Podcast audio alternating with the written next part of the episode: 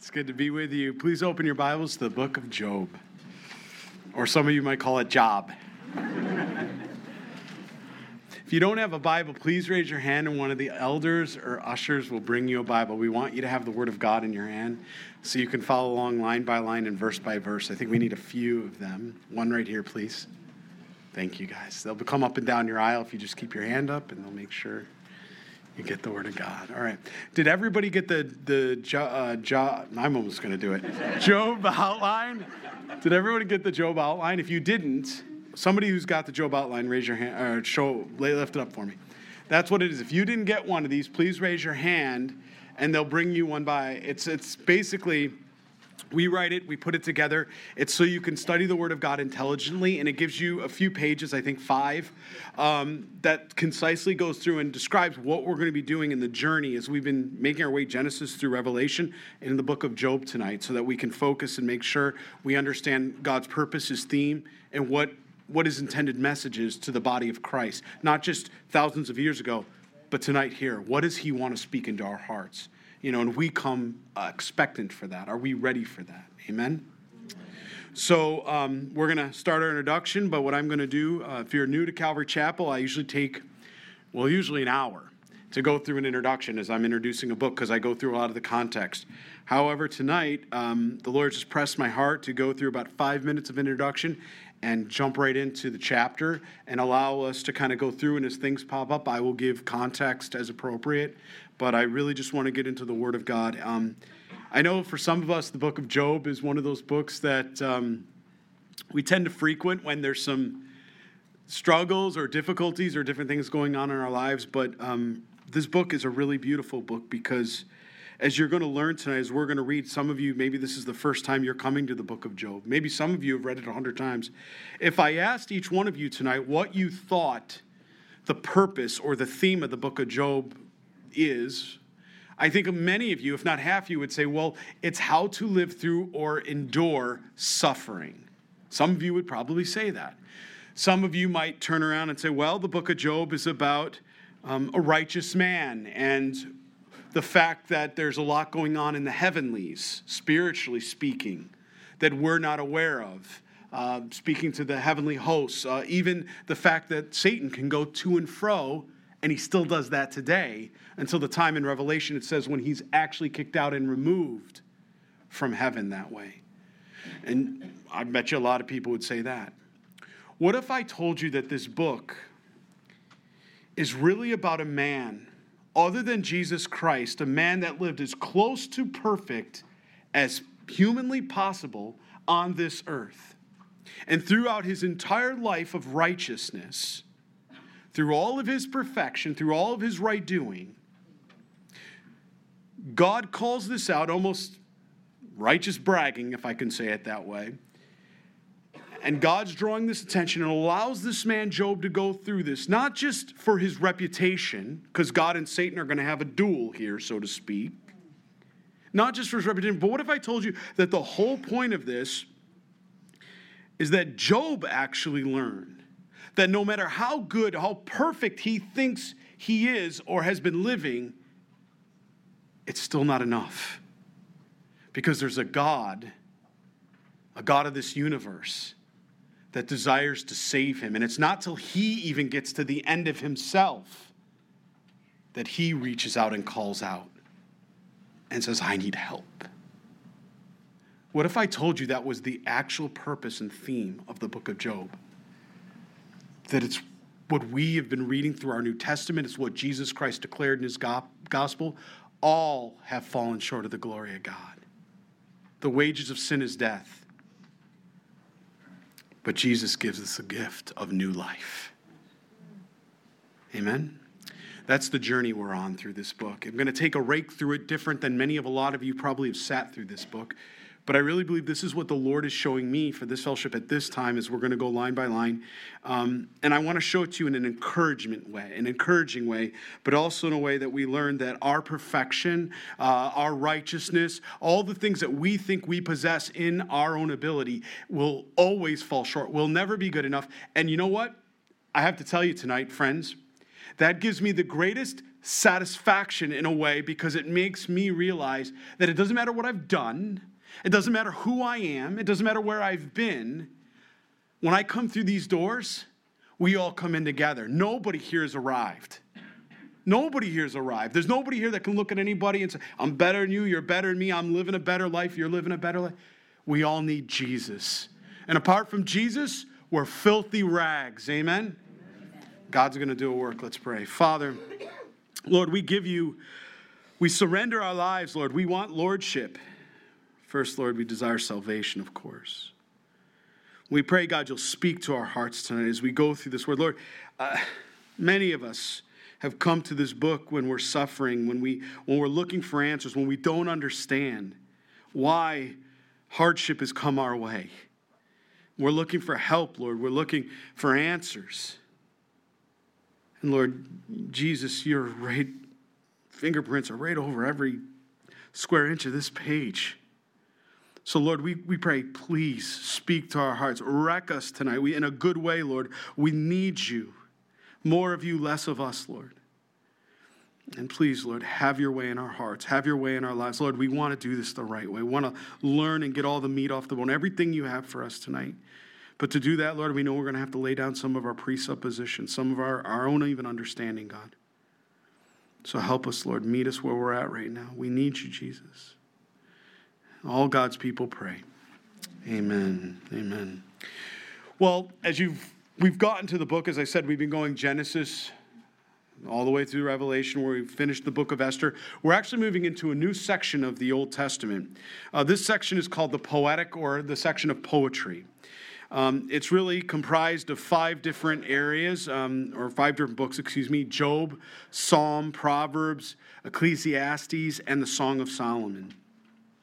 When you think about our book, our Bible, our canon as we understand it, I say the Christian canon is what I mean by that. It's typically broken up into the historical books. What we finished was the historical books, and now we're moving into the poetic, and eventually we'll be moving into the prophetic. If you would go back to original Jewish canon, it was broken up differently, okay? So you had the Tanakh. And under the Tanakh, you had Torah, which would have been Genesis through Deuteronomy. You would have had the Ketuvim, which would have been Job, as we're reading tonight, all the way through the book of Daniel. And some would move that between the Ketuvim and Nevim. But you also have the Nevim, which is also the prophets, which would be Joshua, Judges, 1st and 2nd Samuel, 1st and 2nd Kings, Isaiah, Jeremiah, and Ezekiel. For thousands of years, men and women have come and studied this book. And they've come at it different than the historical books when you're coming at it when you think of a nation or a country or a people group. This book is deeply emotional and spiritual, and it's all about the relationship we have with God. We move again from nations to individuals and their personal relationships, your personal relationships with Jesus Christ. Again, we can think about it this way, that decades have passed, some maybe suggest to you some 3,000 or more years. Some say 4,000, depending on how you date this book. And the reality is, our circumstances that we face as humans, when you really think about it, it hasn't really changed. It hasn't really changed. People are still dealing with life, death, sickness, health-related things, finances, safety, security, fears, anxiety, joy, hope, opportunity, deliverance, and certainly salvation. Job lived at a time of the patriarchs, so that should immediately bring to many of us the mind of, or the thoughts of, Abraham. Remember Abraham, he was from Ur of the Chaldees. Many of us may not know where Ur of the Chaldees is today, but that would be modern day, or what we'd understand as the Mesopotamian area, okay? And he lived around 2000 BC, Abraham. And if that's accurate, and I believe that this book is dated in that time, and I have several reasons for that. We'll look at those together tonight. As I mentioned, as we go through contextually, we'll look. But I'll point out a couple just to begin with. But as I was preparing for this study here tonight, it dawned on me, and I don't know why, for the first time it dawned on me that other than Genesis chapter 1 through 11, what you and I are reading here is the oldest portion of our Bible. We're reading the oldest portion of our Bible tonight. If you believe that God's word is inspired and factual and true, and I pray everybody here does, you can look in Job chapter 42, verse 16. And the reason I believe this is dated in the patriarchs, in case you're ever asked or in case you've wondered, is because it says after this, after everything we're going to read over the next few months here, or years, 42 chapters. No, After this, Job lived 140 years. Look at this, chapter 42, verse 16. And saw his children and grandchildren in 4 generations. So Job died old, full of age. That gives us 4 additional generations. He had to be somewhere around 180. Some of you said 200 years. Just thinking back about that, when we look at our scripture, even if we look at some of the things that we read in Genesis, we can think of Terah, who lived 225 years. I think of Abraham. How long did he live? 175 years. How about Isaac? Isaac lived 180 years.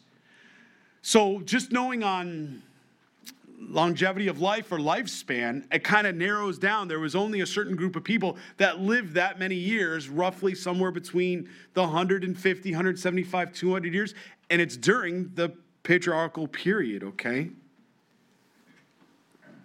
And so that's one of the reasons that I really believe that everything we're going to read here is based on that. The second reason, if I had to give you tonight, is because everything that has to do with wealth, as we're going to be reading in description here, is all tied to livestock.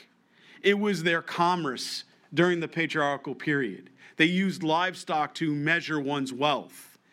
Job was one of the wealthiest, if not the wealthiest man alive on the earth in the 2000 BC, because that's when the patriarch period was. It would be about 2000 BC or so when this would have been dated, okay?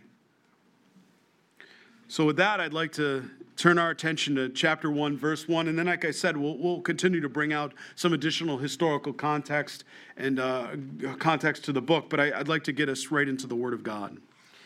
Chapter 1, verse 1. There was a man in the land of Uz whose name was Job, and that man was blameless and upright, and one who feared God and shunned evil.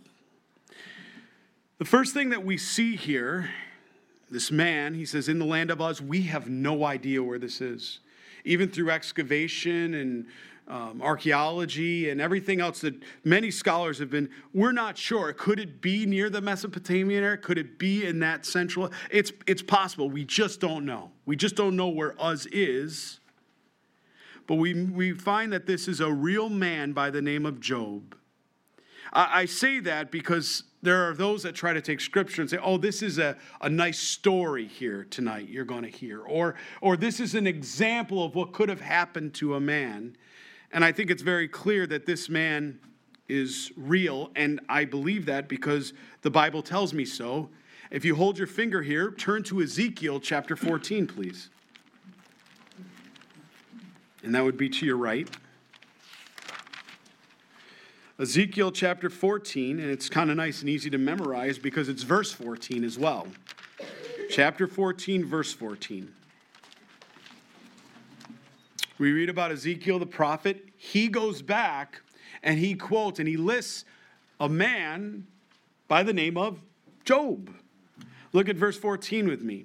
Even if these 3 men, Noah, Daniel, and Job. We know Noah was real. Nobody questions that.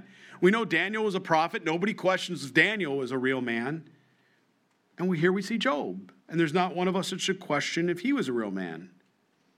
And it says, we're in it, and they would deliver only themselves for the righteousness, says the Lord. Right? But there's more. Turn in your Bible to James chapter 5, verse 11, please.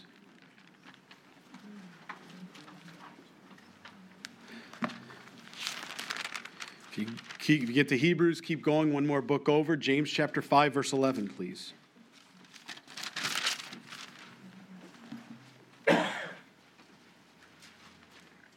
James, follower of Christ, indeed we count them blessed who endure. You have heard of the perseverance of Job and seen the end intended by the Lord, that the Lord is yet, or is very compassionate and merciful. So once again, we see multiple places where he is clearly a real man. And the next thing we learn about that man, you can turn back chapter 1, verse 1 of Job, is this man was blameless. Now let's talk about the Hebrew for a minute. This word in the Hebrew, when I think of blameless today, or it's written in the New Testament, the word blameless, actually it's a little bit of a different meaning. Typically we think one without blame, right? Or one that has not done something wrong. In the Hebrew, it actually means something a little bit different. It means a man that is total, or a man that is complete. It's trying to say that Job is not only a man, not only did he lack nothing, but he is complete and he is whole. That's what the Hebrew is trying to tell us about Job. We also read, and he's an upright. That, again, in the Hebrew, when we think of upright, today we would say he's an upright, he's a good man that way. What he's trying to tell us in the Hebrew, what the original meaning, if you looked in a Hebrew lexicon, it means that he is one that is straight. There is no bend.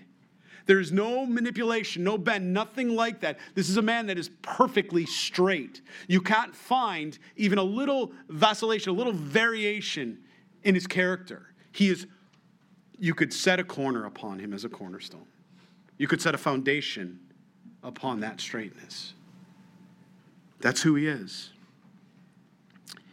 And he says, and one who feared God. So clearly he has a relationship with God. He's a believer. Okay? And certainly this doesn't mean, as we're going to see here, and shunned evil. I want to be clear, this doesn't mean that this man is without sin. Nowhere is it implied here that because he is whole, we think of blameless, that would mean one without blame. Like I said, that's not what it means in the Hebrew. You would think one without sin. That's not what it's saying about Job. He's whole, he's straight, he has integrity, but it never says he's without sin. It says he fears God. And all that applies, talking about reverence and his relationship with God. And he shunned evil. What's that mean? It's what we would use, kind of like what we think of repentance or metanoia in the Greek. I know I'm in the Hebrew, but I'm trying to give you an example. The best one I can think of is in the Greek. It means to turn away. That's what this means when it says shunning evil. It means literally turning away from evil, not flirting with it, not even fleeing from it, simply turning from it so that no longer is it even near him or a part of him. Has nothing to do with him. God's spending a lot of time to let us understand the character of this man. He seems like almost a perfect guy, doesn't he? A perfect guy that needs Jesus. And we read 7 sons and 3 daughters were born to him. So we talked about the number 7 before here. You know in the Hebrew, what's that number mean? Completeness. So we're seeing, especially in the male, that would be important in the Hebrew because a child, the male, the lineage, passing through the male line, important. 7, this is a man that God is saying is complete. He's received all he needs that would be passed on to future generations. Right? It also says, and 3 daughters were born to him. Again, 10 children. Also, his possessions were 7,000 sheep, 3,000 camels. Let's just think about that. Some of you are going, I don't know what the worth of a sheep is, right? Like, how do we, what do you trade in sheep? What's that mean to me? The average wealthy person in that day, at least what we can understand biblically, because you can look up Abraham, you can look up other character references in the Bible, and you can look up extra biblical references. The average really wealthy, like what we would say today, are billionaires, or maybe even somebody's a trillionaire, right? Would be 3,000. 3,000 sheep. He has 7,000. He has double what would have been the wealth, or what we would have thought of as extreme wealth in that day. 3,000 camels. What are camels? How would you like to have 3,000 vehicles? That's what we're reading. That's what he had, 3,000 vehicles. Some of you are like, I don't want the insurance with that, right? Or to have to clean those things, right? To me, the more you have, the more you got to clean, the more you got to take care of, right? Some of you know what I'm talking about. You know, you buy houses, we have to buy bigger houses because we put more stuff in the houses, and then you got to clean more of the stuff. It's like, yeah, a pillow, a blanket.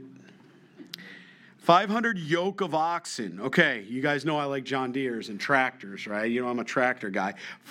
500 yoke. All right, this describes the agriculture. This man is working in the furloughs and the farming. He had some farming enterprise at this point. 500 yoke of oxen. That means he's got a lot of land he's working. Because otherwise, you wouldn't have these oxen just to hang around. You have to feed them. So therefore, they're there to do work. So he's working the land. 500 female donkeys.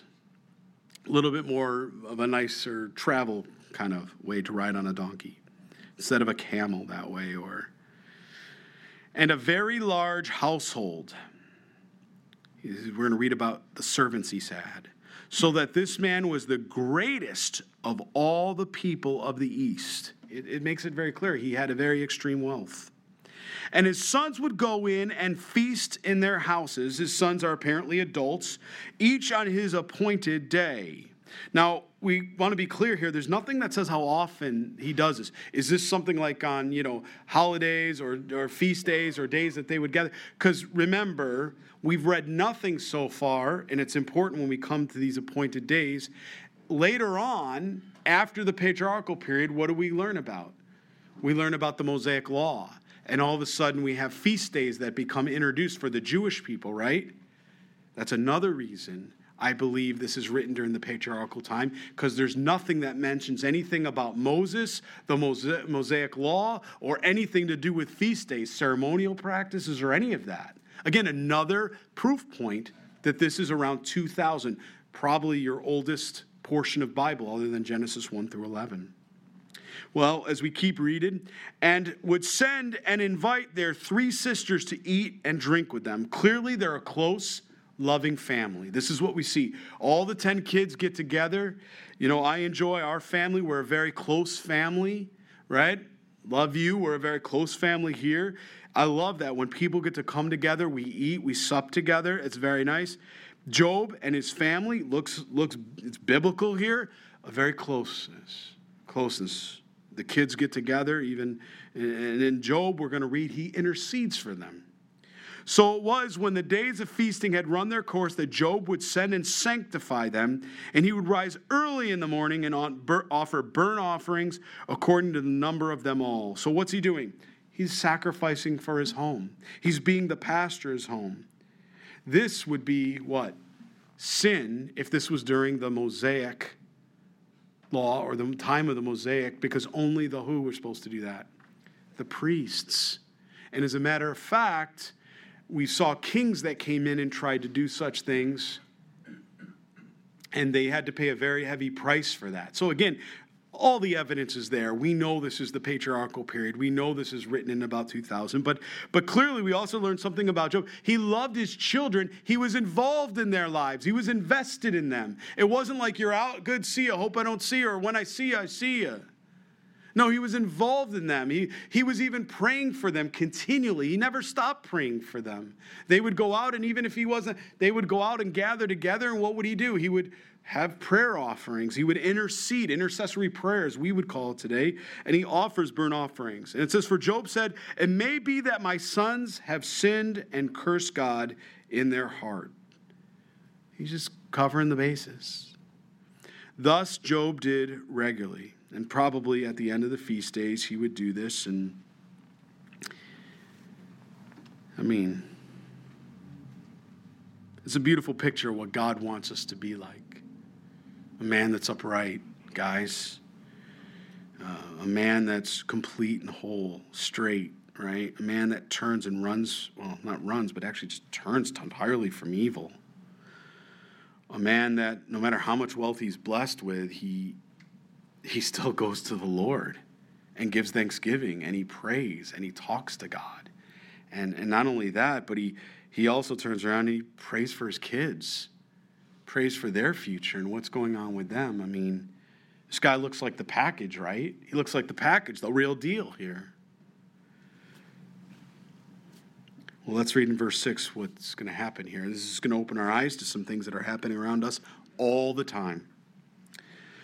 Now, there was a day when the sons of God, and that term here is used, it's used as a phrase for angels in your Old Testament. If you want to just see that, hold your finger here and turn to Genesis chapter 6.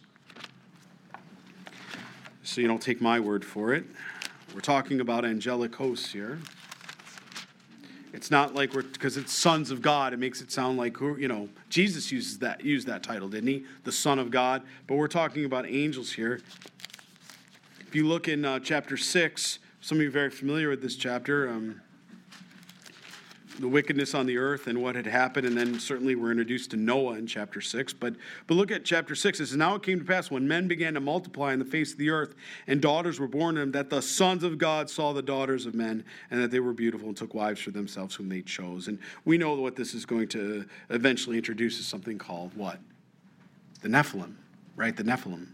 And that was Satan's attempt to intermarry with spiritual beings and humans so that he created basically an off-breed of people so that the seed couldn't come through that pure line. Because Jesus would come through a pure line that way, line of Judah, actually, as we'll learn. But Satan was trying to compromise or manipulate that so that Messiah Jesus couldn't come through that line, and that's the attempt.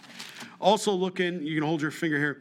Well, just for time, you can look in. I think it's Luke. Also, you can look in, but for time's sake, we're gonna keep going here. And he came to present themselves before the Lord, and Satan also came among them. So this is interesting. How many of you knew that Satan still goes to and fro? I mean, we read it in the book of Job, but I think a lot of us today think Satan isn't he like in hell somewhere tormenting people, right? Isn't that what he's supposed to be doing down there? And people come down and he's got the pitchfork and you kind of walk around and you boom, boom, and he gets you, kind of thing. I'm not trying to make fun of it, but just how many of us have, maybe before we were saved, we watched things we shouldn't have. You hear those kind of nonsense. But we know from the Bible that he still has access. Hold your finger. Turn to Revelation chapter 12. Revelation in your Bible. And I know some of you probably know this, but it's good to study these things. It's a good reminder for us where these things are. And if we haven't, it's a good opportunity for us to learn.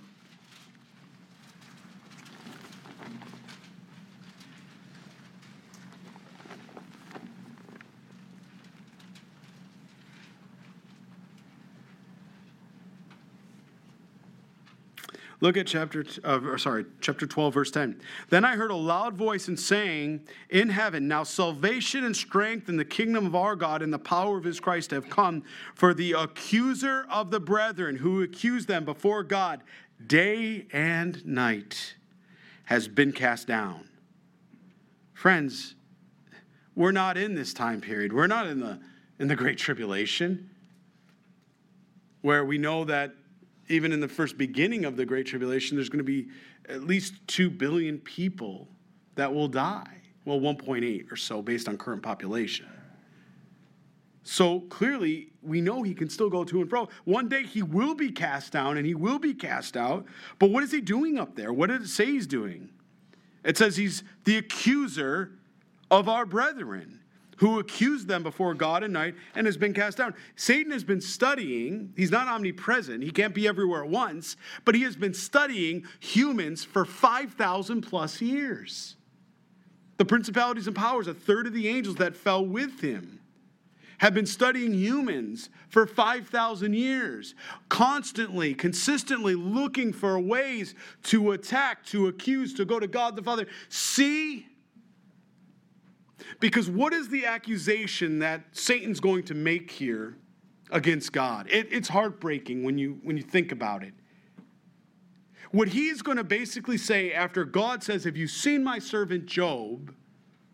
Satan's going to come back, and I'm sorry if I'm ruining it for you a little bit. We're going to get there in a moment. Satan's going to come back, and he's going to say,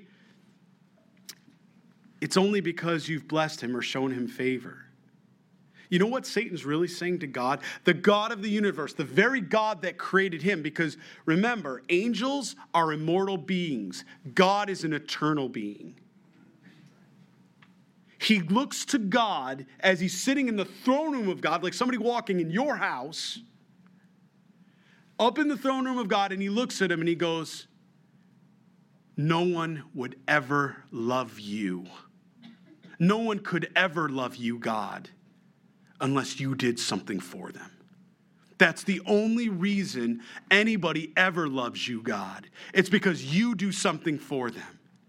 Can you imagine God, our Lord, hearing that from a created being that he created, who was supposed to be the most beautiful, as we read in Ezekiel 28, with the jewels and the precious stones, who was a worship leader to bring worship and glory to God? He was created for that purpose.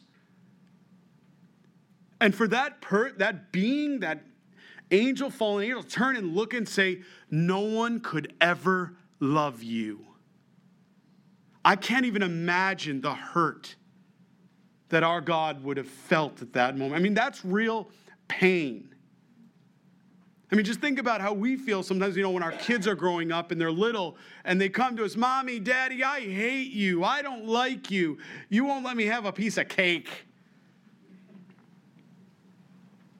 And we're like, no, we're doing the right thing, right? But it cuts, doesn't it? And it hurts. Cuts us deep. Because we have hearts, even though we know they don't really mean it. They get older and say it. It's a lot different then, right? But at least when they're little, we can say, we know they don't mean it. I pray that never happens. But just think about how you feel. Can you imagine being God, the author of all creation? It's more than I can bear and take. Let the video run in your mind for a moment. Live the scriptures. Place yourself in the Word of God here. That's really what's going to happen. So it says that they come to present themselves before the Lord, and Satan also came, because he still has access among them. And the Lord said to Satan, from where do you come? Well, he's not omnipresent, is he? He's not. It's not, where are you all at the same time? Only God's part of the omnis, right? You know, when I say omnis, I mean I'm covering all three. I'm, you know, all powerful, can be everywhere, all knowing. Only God's the omnis, the eternal God, not an angel, not a fallen angel. Where'd you come from? Where were you? What was he doing again? We just read in Revelation, he's the great accuser of the brethren. He's been walking around the earth trying to figure out who he can attack, who he can stumble, as a roaring lion, seeking what? Whom he can destroy. Destroy. Devours, the scriptures teach it, but destroy. Just think about Jesus for a minute. Look at 1 John. Turn in your Bibles to 1 John. We read about Jesus Christ. I'm so thankful for the Lord. He's kept all this for us.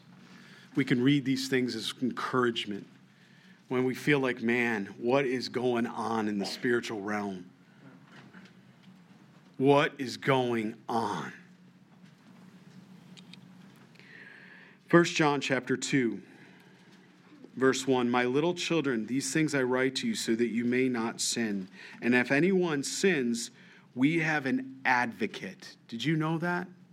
You have an advocate with the Father, Jesus Christ, the righteous. I love that. Underline that, circle that, claim that in the name of Jesus Christ. The devil's really good, and so are the principalities of power, are just absolutely condemning us, isn't he? He can make us feel this big to the point where we can't stop crying, can't get out of bed, don't even know why we want to live. All those kind of things we can say. And then we read a passage like that in 1 John where, let the video play, Satan's coming up there. Have you seen my servant Matt? He's an idiot. He's this, he's that, but he loves me. No, God doesn't say that, does he? No, that's what I would say. Do you know what God says? Have you seen my servant Matt? I'm madly in love with him. And he's madly in love with me. I may not get blameless. I may not get upright. I may not. But he's madly in love with me, and I'm madly in love with him. And you know what? That's more than I could ever want. That's more than I could ever want in my life. And Satan turns around and goes, but you know what? I've seen him, or he's doing this. Look at his attitude when he's tired, or when he's, this, or, hey, when he walks in the house, and, oh, boy, what's going to happen? Or he walks in the church, and, oh, here he comes again. What mood is he in today? I hope you don't really do that, by the way. But you get my, why are you laughing? You especially. Pastor Bill. I'm not even going to look at anybody else. It's like you got like inside. Never. Praise the Lord, never. That didn't take long. I'm back to this again. No. But you know what? The minute he starts doing that in heaven, Jesus Christ stands up and he says, he's mine. There's the advocate. And he says it's because of his righteousness. He doesn't go back and go, well, he tried real hard, or this or that. And none of that comes into the equation. It's Satan, be gone. I am Jesus, the Lamb of God that has taken away the sins of the world. And in the name, by my Father's authority, be gone. You have nothing on my son. He's been washed by the blood of the Lamb. And that's that. And it's done. Closed case, advocate, didn't even need to present his reason. Jesus is holy and righteous. Everything else is covered. Friends, he does that for each and every one of you. If you're a born-again believer, he's doing that for you right now. Because Satan doesn't stop. The evil and the principalities and powers don't stop. Well, as we continue to read here, he came and among them, and the Lord said to Satan, from where did you come? And so Satan answered the Lord and said, from going to and fro on the earth. Right? You can look at Ephesians 5 and 12. It talks about, the heavenly places, walking back and forth on it. What's he doing? He's people watching. This is an important detail because this is what he does. This is what the demons do, the principalities in power. They're watching. They're watching. Did you even know that's happening? C.S. Lewis wrote a book called Screwtape Letters. I remember I read that when I was in New York City like 30 years ago, whatever it was, 25 years ago. I remember reading that book. I was on the Metro North, and he taught, it's fiction, but it's based on truth of spiritual warfare and the fact that these things are happening around you. And I remember sitting on that train. I was heading out of New York City back to Westchester County, and I remember sitting on the train, and after reading that moment, and I looked in Scripture, I was like, oh, that is, and then I remember, which one are you? Right? Really? And then the Lord said to Satan, have you considered my servant? Notice what he calls him, my servant. I love that. My servant Job. There's none like him on the earth, a blameless and upright man, a man that's whole and complete, a man that's straight, one who fears God and shuns evil. So, and by the way, don't pray against that. Many of us are like, oh, no, we do not want God bringing us up to Satan like that, right? Like, don't pray against that. If the Lord wants to do that, praise the Lord. Don't pray against that because you're worried about how hard it's going to get or how difficult it's going to get or the suffering and the affliction and persecution you're going to face. So Satan, here comes the accusation, answered the Lord and said, well, does Job fear God for nothing?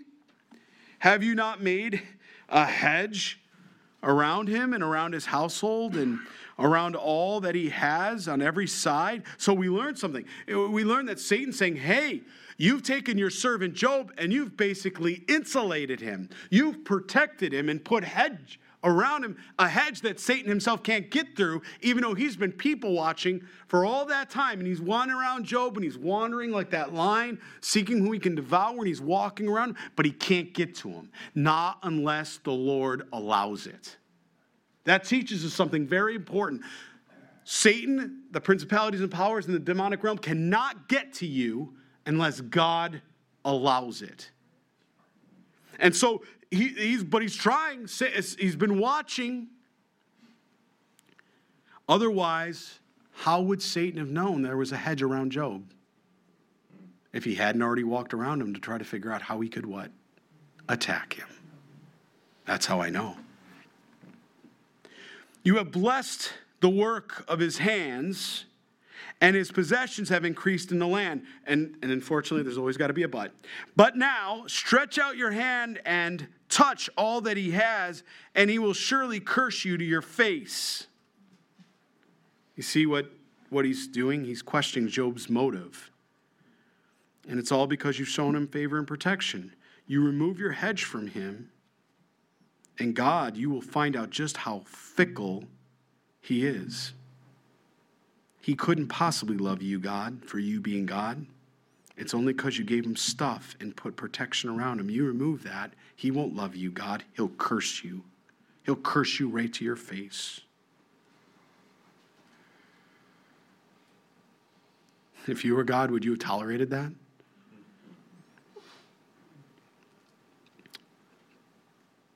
And the Lord said to Satan, that's why I know that God is allowing this to happen also for Job. Because Job's going to learn something from this. He's going to learn his need for God. His need, even though he's going to question all these things as we're going to read it, he's even going to put God on trial to some extent.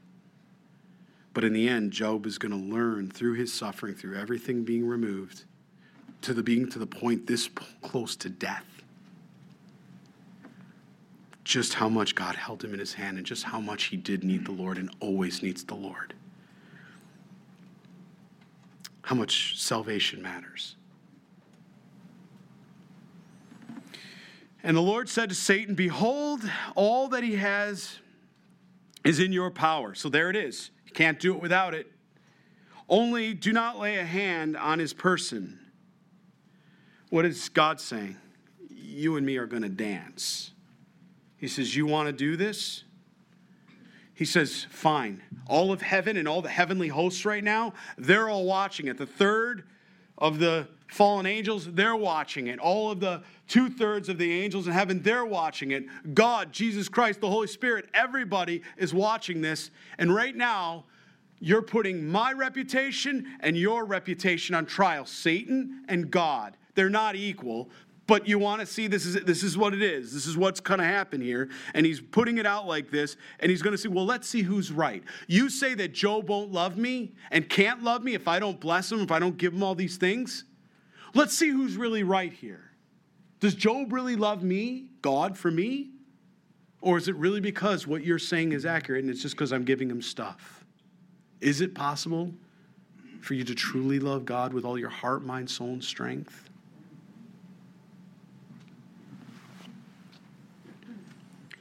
So Satan went out from the presence of the Lord. You know, it's interesting. 1 Corinthians 10:13. Hold your finger here. I know we're over our time. 1 Corinthians 10:13.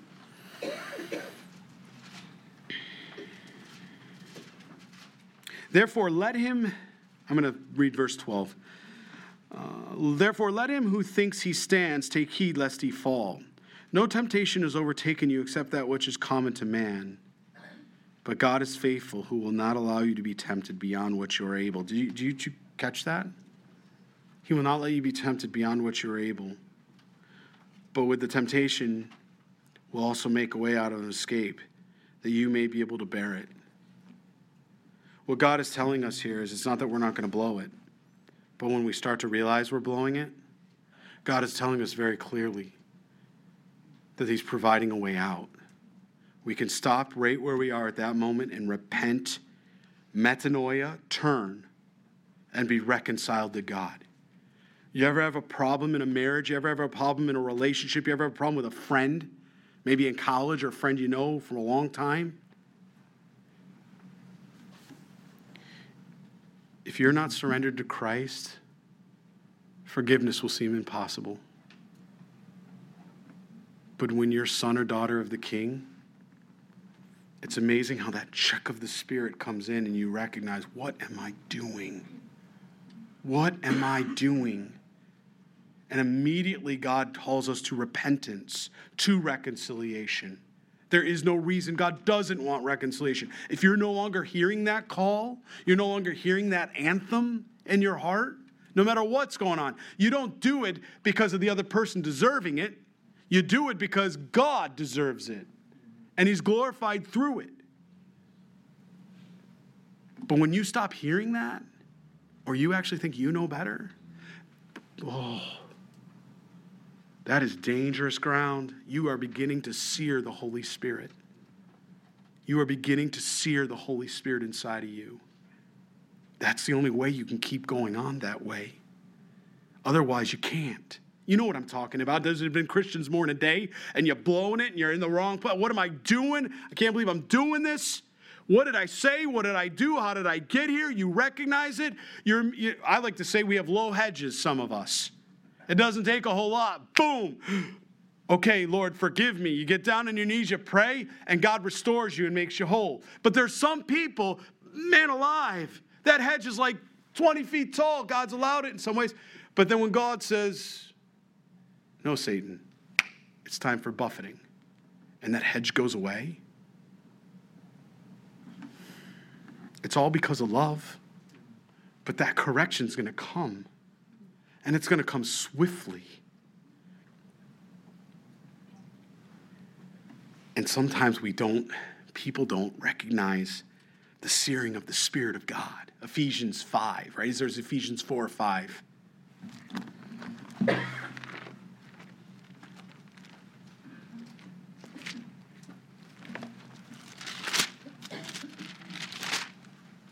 Ephesians 4, verse 25, therefore, putting away lying, let each one of you speak truth with his neighbor, for we are members of one another. Be angry and do not sin. Do not let the sun go down on your wrath. That wasn't a suggestion. Nor give place to the devil. Again, not a suggestion. Let him who steals, steal no longer, but rather let him who working with his hands what is good, that he may have something to give to the poor in need. Let no corrupt word proceed out of your mouth, but what is good and necessary for edification, that you may impart grace to the ears. And do not grieve the Holy Spirit of God, by whom you were sealed for the day of redemption. Let all bitterness, again, not a suggestion. You are a born-again believer. I'm a born-again believer. We're commanded to do this. He didn't ask our opinion. It's not a suggestion. It's what a disciple of Christ does. And again, it's not because the other person deserves it. It's because God does. And he's Lord. This is a lordship issue. Let all bitterness, wrath, anger, clamor, evil speaking be put away from you with all malice. That was Haman's problem. Remember malice? We read about that. And be kind to one another, tenderhearted, forgiving one another, even, here it is, underline it, even as God in Christ forgave you. Oh. Oh. There's not a single soul in this room that ever has, no matter what has been done to us or what we've done to others, not have the opportunity to come to God and ask for forgiveness and receive peace and rest for our souls. You can turn back to Job, and it says he went out from his presence, and there was a day when his sons and daughters were eating and drinking wine, and their oldest brother in the house, and a messenger came to Job and said, hey, the oxen were plowing and the donkeys feeding beside them, when the Sabians, these are nomadic people, later on Sheba, they'll become part of the Canaanites. But at this point, remember, we're in the patriarchal time, so they haven't formed those nations yet. That's who the Sabians are. They will become part of that. Raided them. They're nomadic at this time, and took them away. Indeed, they have killed the servants with the edge of the sword, and I alone have escaped to tell you. Have you ever experienced this where it's like, oh man, I don't think it can get any worse? While he was still speaking, another also came in and said, the fire of God fell from heaven. Maybe that's lightning, natural disaster, we're not sure. And burned up the sheep and the servants and consumed them, and I alone have escaped to tell you. What? We ever heard that? Well, man, it's like one bad thing, what do we say? After another. We know this. It's right here. This is, but I mean, this is on steroids. I don't think many of us have gone through something like this.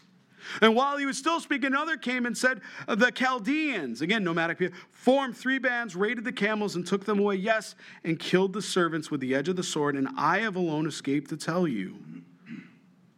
While he was still speaking, another also came. All this is a deep hurt.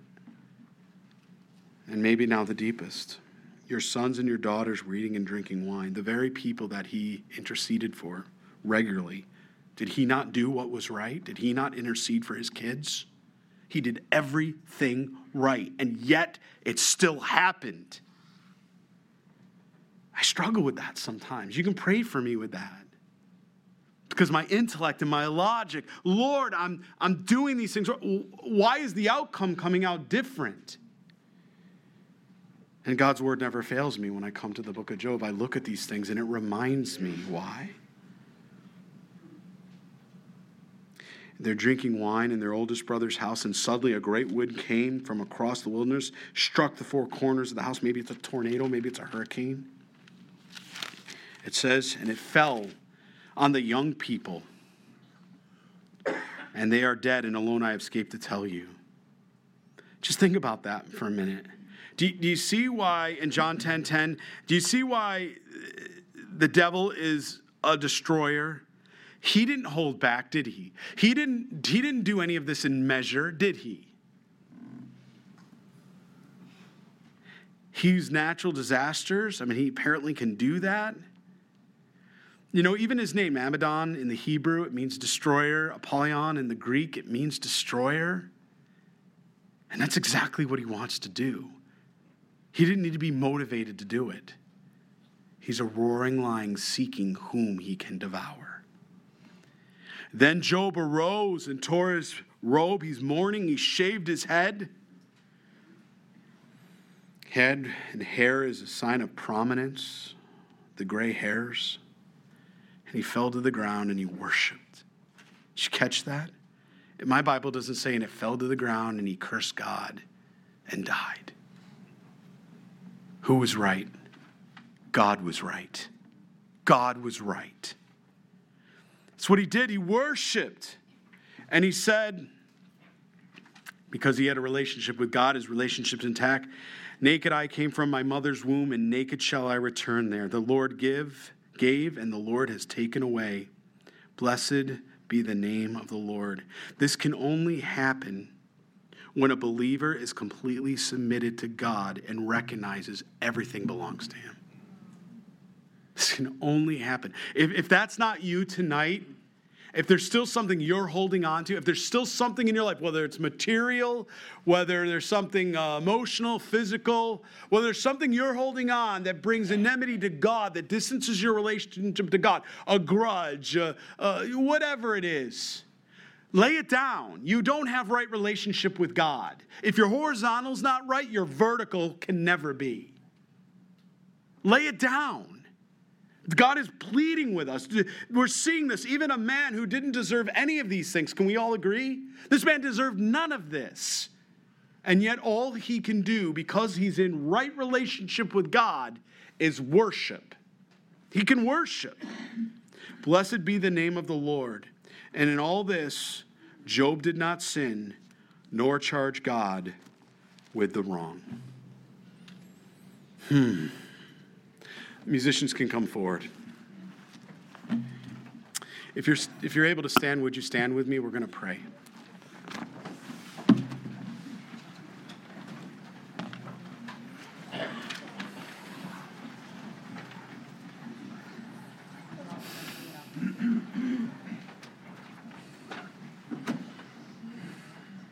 I really believe with all my heart God wants to do an amazing work.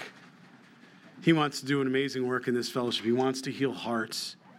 He wants reconciliation. He wants people to come to salvation. He wants people to understand that who are suffering right now, who are going through, sicknesses, just received a call from a doc, just lost a job, all of the things that come at us.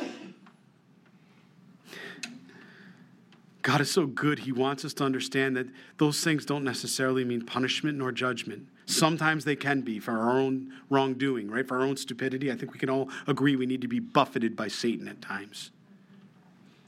But this was because he was lifted up of a man or a woman, you all, of righteousness.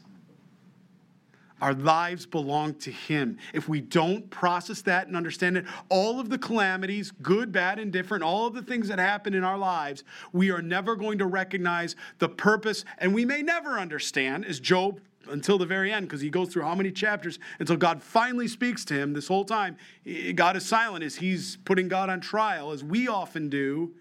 Lord, what did I do? Have I not done this for you? Did I not do this? And the hedge has been lowered. And many times it's to bring a witness. Have you seen my servant?